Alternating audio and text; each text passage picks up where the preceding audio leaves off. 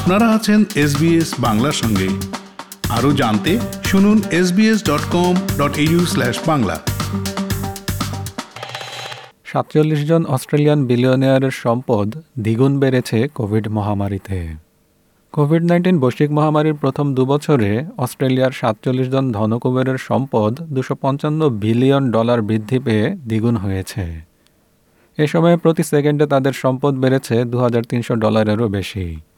অর্থাৎ প্রতিদিনে বৃদ্ধি পেয়েছে দুশো মিলিয়ন ডলার। দাতব্য সংস্থা অক্সফামের একটি প্রতিবেদনে এই তথ্য উঠে এসেছে।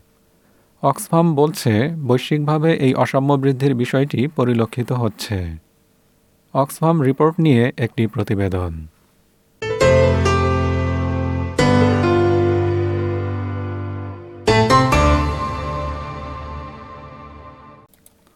করোনা ভাইরাস বৈশ্বিক মহামারীর আঘাতে কোটি কোটি লোক আর্থিকভাবে ক্ষতিগ্রস্ত হলেও ধনকুবেরদের ক্ষেত্রে এর তেমনটা প্রভাব দেখা যায়নি।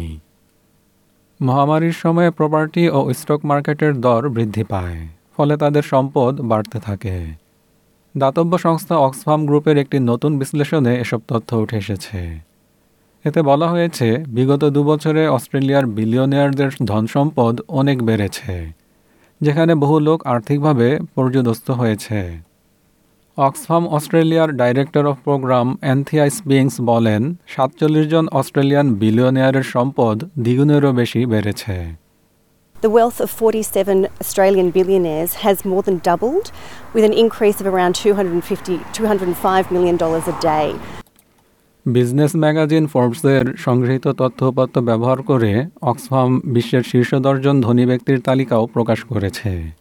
যাদের মধ্যে রয়েছেন অ্যামাজনের প্রতিষ্ঠাতা জেফ বেজোস এবং টেসলার সিইও অ্যালন মাস্ক। অক্সফামের মতে, এদের সম্মিলিত সম্পদ প্রতিদিন এক দশমিক তিন বিলিয়ন ডলার বা একশো কোটি ডলার করে বৃদ্ধি পেয়ে দ্বিগুণেরও বেশি বেড়েছে। বিশ্বের তিন দশমিক এক বিলিয়ন দরিদ্রের তুলনায় এই ধনী ব্যক্তিদের মোট সম্পদের পরিমাণ এখন ছয় গুণ বেশি। মিস স্পিংস বলেন দারিদ্র্যসহ অসাম্যের নানা দিকের প্রতি মনোযোগ প্রদানের গুরুত্ব এর আগে কখনো এতটা অনুভূত হয়নি।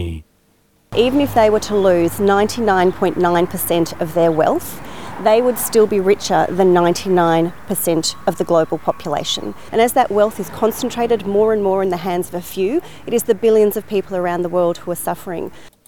রিপোর্টটিতে আরও বলা হচ্ছে সম্পদের অসম বন্টনের কারণে প্রতি বছর হাজার হাজার লোকের মৃত্যু হয় যাদের অনেকেই স্বাস্থ্যসেবা পায় না এবং ক্ষুধা ও লিঙ্গভিত্তিক অসাম্যের শিকার হয় ধনী ব্যক্তিদের কাছ থেকে চড়া হারে কর আদায়ের জন্য অস্ট্রেলিয়া সহ অন্যান্য দেশগুলোর সরকারের প্রতি আহ্বান জানিয়েছে Oxfam.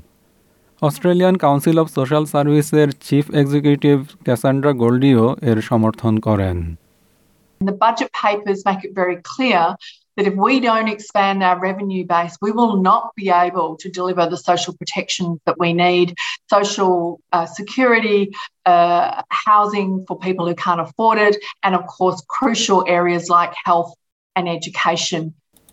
অস্ট্রেলিয়ায় আসন্ন ফেডারাল নির্বাচনকে সামনে রেখে রাজনীতিবিদেরা এখন কর বাড়াবেন না বলে মনে করছেন কোনো কোনো বিশেষজ্ঞ তবে তারা বলছেন যে অসাম্য হ্রাস করার জন্য অন্যান্য নীতিমালার প্রতি নজর দেওয়া দরকার অস্ট্রেলিয়ান ন্যাশনাল ইউনিভার্সিটির ক্রফোর্ড স্কুল অফ পাবলিকের প্রফেসর পিটার হোয়াইটফোর্ড বলেন বয়স্ক সেবা খাতে আরও অর্থায়ন করা উচিত We, we do need to spend more money on aged care.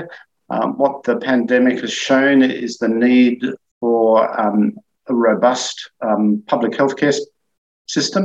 Um, these things are going to need more revenue.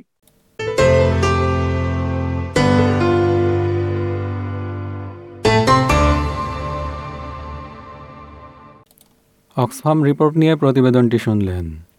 SBS নিউজের জন্য ইংরেজিতে মূল প্রতিবেদনটি তৈরি করেছেন ক্যাসান্ড্রা বেইন আর বাংলায় অনুবাদ ও উপস্থাপন করলাম আমি শিকদার তাহের আহমদ। ফেসবুকে ফলো করুন এস বাংলা। আমাদেরকে লাইক দিন, শেয়ার করুন, আপনার মতামত দিন।